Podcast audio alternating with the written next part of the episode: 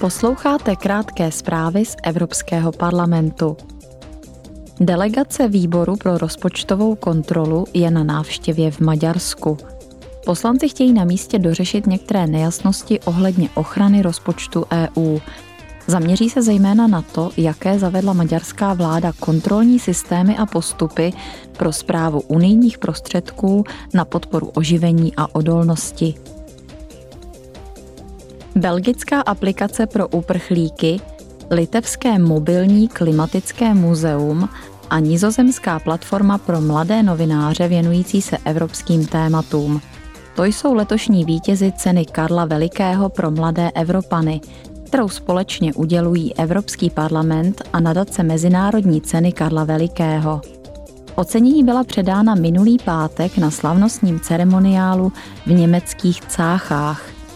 První cenu získala aplikace Island z Belgie, vůbec první jazyková aplikace určená přímo uprchlíkům a žadatelům o azyl.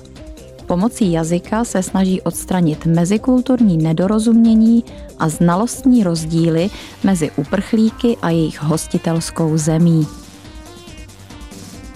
Vítěz filmové ceny diváků Lux 2023 bude vyhlášen 27. června na slavnostním ceremoniálu v jednacím sále Evropského parlamentu v Bruselu.